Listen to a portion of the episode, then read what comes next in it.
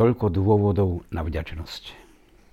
Tak ako súčasná kultúra cez médiá masovej komunikácie prezentuje svoje ideály krásy, mladosti, úspešnosti, staroba dostáva byľak zahambenia. Už nie sme krásni, nie sme pružní a dokonca sme často odkázaní na pomoc druhých ľudí. Všimnite si, Negatívny demografický vývoj, prejavujúci sa na prvom mieste prudkým poklesom pôrodnosti, sa neprezentuje ako nedostatok detí, ale skôr a často ako hrozba nadbytku starých a prestarnutých ľudí v spoločnosti. Ako je to blízko k myšlienke na milosrdnú smrť legislatívne schválenou eutanáziou.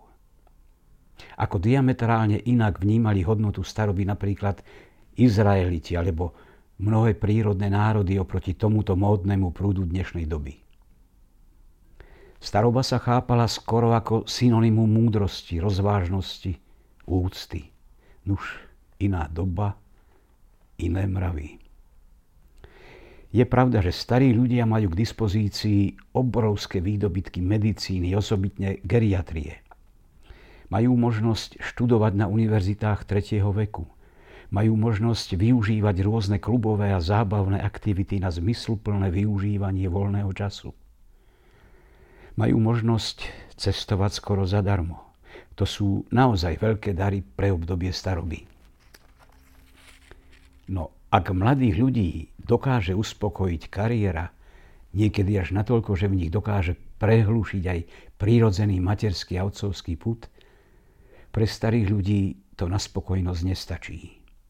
Uprostred týchto ponúk, aj v krásne zariadených moderných penziónoch, aj uprostred všakovakých atrakcií, zostáva v duši starého človeka obrovská clivota. Nie natoľko preto, že život sa pomíňa, že sú tu choroby a rôzne handicapy.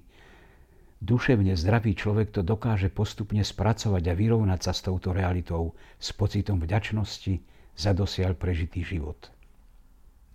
Starý človek potrebuje predovšetkým jedno. Aby sa dokázal každodenne vyrovnávať so svojím životom. Potrebuje vedieť, že pre niekoho, niekoho blízkeho, je hodnotný, milovaný taký, aký je. Ako si možno toto bohatstvo zadovážiť? Obdobie staroby sa nie nadarmo porovnáva s časom jesene v prírode – tak ako jeseň v prírode aj staroba preukáže to, aké duchovné bohatstvo človek za svojho života nazhromaždil. Bohatstvo hmotné, akokoľvek dôležité, obdobie staroby devalvuje. Z očí v oči rôznym chrobám a vyhliadke na odchod z tohto života starý človek cíti naliehavú potrebu ľudských vzťahov oveľa viac ako akékoľvek peniazmi dosiahnutelné hodnoty. Ak si človek ako múdry hospodár za svojho života buduje pekné vzťahy v rodine, medzi priateľmi či susedmi, vo farnosti a v zbore, má pre svoju budúcu starobu tú najlepšiu hypotéku.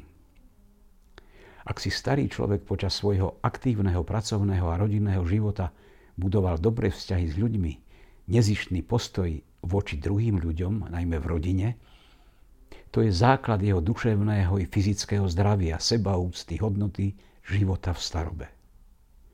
Ak je babka alebo detka obklopený vnúčatami, ktoré ho majú rady a vedia ho počúvať, dokáže zabudnúť na bolesti, na ponosovanie i na kritizovanie zlého sveta. Ak má človek ten dar, že smie svoj život prežívať v láske k Bohu a s ním, má v sebe nevyčerpateľný zdroj radosti.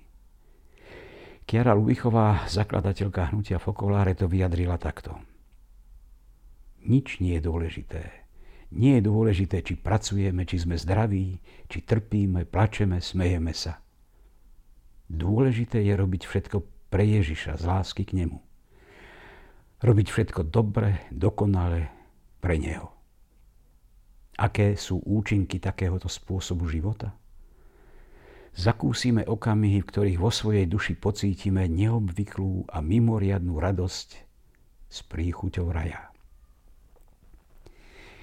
Vyššie uvedené myšlienky som si uvedomila najmä pozorovaním života našej tety, ktorú sme smeli jej posledných 5 rokov života u nás doopatrovať do jej vyše 98 rokov života.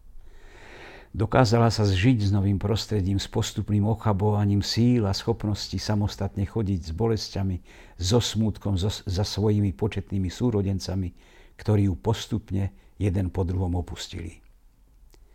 Napriek tomu, že jej zdravotný stav bol občas kritický, že bolo náročné ju opatrovať popri našich povinnostiach, jej život mal obrovskú hodnotu pre nás, pre naše deti a vnúčatá, pre ľudí, ktorí ju cez nás poznali, no najmä mal hodnotu pre ňu samotnú. Mal zmysel a náplňa hlavne cieľ. S veľkou radosťou dokázala počúvať, čím žijú naše deti a vnúčatá. Zaujímala sa o to, čo sa deje v spoločnosti, čo sa deje v cirkvi, univerzálnej i miestnej.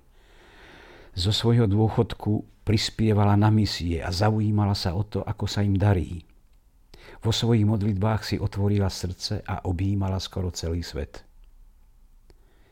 Ak aj my žijeme v láske a pre lásku, s vysokou pravdepodobnosťou budeme podobné plody zbierať aj vo svojej starobe. A to ju nesmierne skrášli. Toto prajem všetkým.